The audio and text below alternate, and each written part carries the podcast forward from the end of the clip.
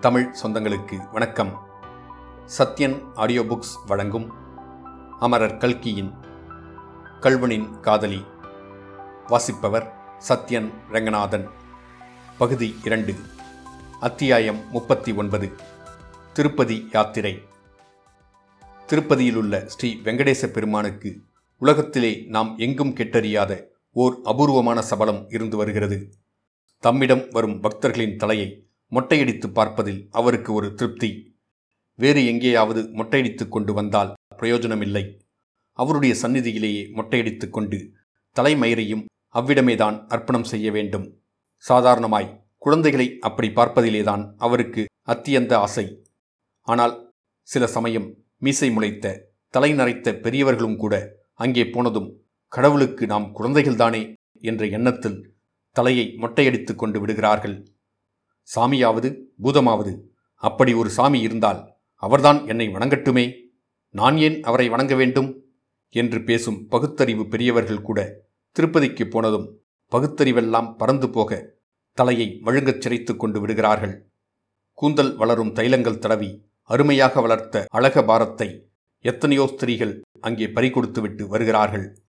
அந்த வருஷம் கல்யாணியின் தகப்பனார் திருச்சிற்றம்பலம் பிள்ளைக்கு குடும்பத்துடனே திருப்பதி போய் வர வேண்டும் என்ற விருப்பம் ஏற்பட்டது.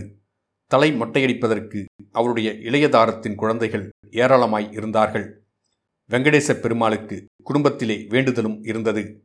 கல்யாணி அவ்வளவு பெரிய சொத்துக்காரியா இருக்கும்போது செலவுக்கு பணத்துக்கு தான் என்ன குறைவு? திருப்பதிக்கு போய் வந்து விமரிசையாக கம்பசேர்வை நடத்தி கூத்து வைக்க வேண்டுமென்றும் அவர் முடிவு செய்திருந்தார். கல்யாணியிடம் இதை பிரஸ்தாபித்தபோது அவள் ஆவலுடன் தானும் வருவதாக தெரிவித்தாள். கல்யாணி பூங்குளத்திற்கு வந்து மூன்று மாதம் ஆயிற்று. ஆரம்பத்தில் முத்தையனை சந்தித்து பேசியதன் பயனாக அவளுடைய உள்ளத்தில் சிறிது அமைதி ஏற்பட்டிருந்தது. நாளாக ஆக அந்த அமைதி குன்றி பரபரப்பு அதிகமாகிக் கொண்டிருந்தது. முத்தையன் ஏன் இன்னும் வரவில்லை? அவன் எங்கே போனான்? என்ன செய்கிறான்? என்று அவள் உள்ளம் ஒவ்வொரு கணமும் கேட்டுக்கொண்டிருந்தது அவனை பார்க்க வேண்டும் என்ற தாபத்தினால் அவளுடைய தாபம் மிதமிஞ்சி போகாத வண்ணம் ஒருவாறு ஆறுதல் அளித்து வந்தது. அந்த நதிக்கரை பிரதேசம்தான். இந்த இரண்டு மூன்று மாத காலமாக கல்யாணி பழையபடி கொள்ளிடக்கரை வனதேவதையாக விளங்கினாள். தினம் தவறினாலும் அவள் நதிக்கு குளிக்கப் போவது தவறுவதில்லை. அப்படி போகிறவள் திரும்பி வீட்டுக்கு வர அவசரப்படுவதும் இல்லை. நெடுநேரம் காடுகளில் சுற்றி கொண்டிருப்பாள்.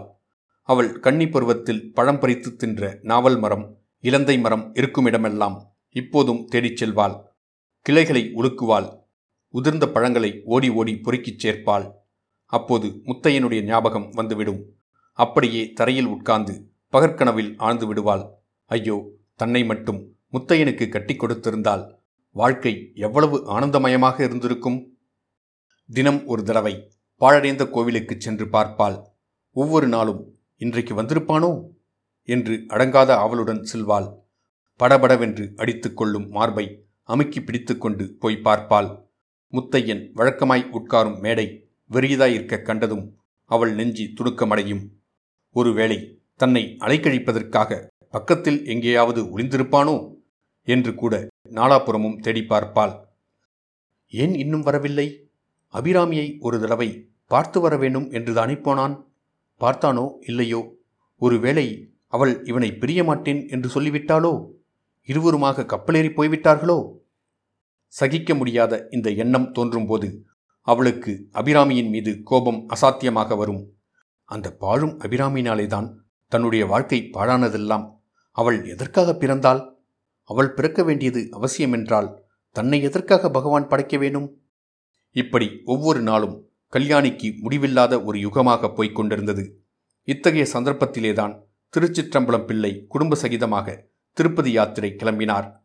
ஆடி பிறந்து நடுவு ஆரம்பமாகிவிட்டால் அப்புறம் எங்கும் கிளம்ப முடியாதென்றும் யாத்திரை புறப்பட இதுதான் சரியான தருணம் என்றும் அவர் எண்ணினார். நாளுக்கு நாள் உள்ள கிளர்ச்சி அதிகமாகிக் கொண்டிருந்த கல்யாணிக்கு தான் பூங்குளத்திலேயே இன்னும் இருந்தால் பைத்தியமே பிடித்துவிடும் போல் தோன்றிற்று. யாத்திரை கிளம்பிச் சென்றால் பல இடங்களை பார்ப்பதில் சிறிது மனத்தை செலுத்தலாம் அல்லவா?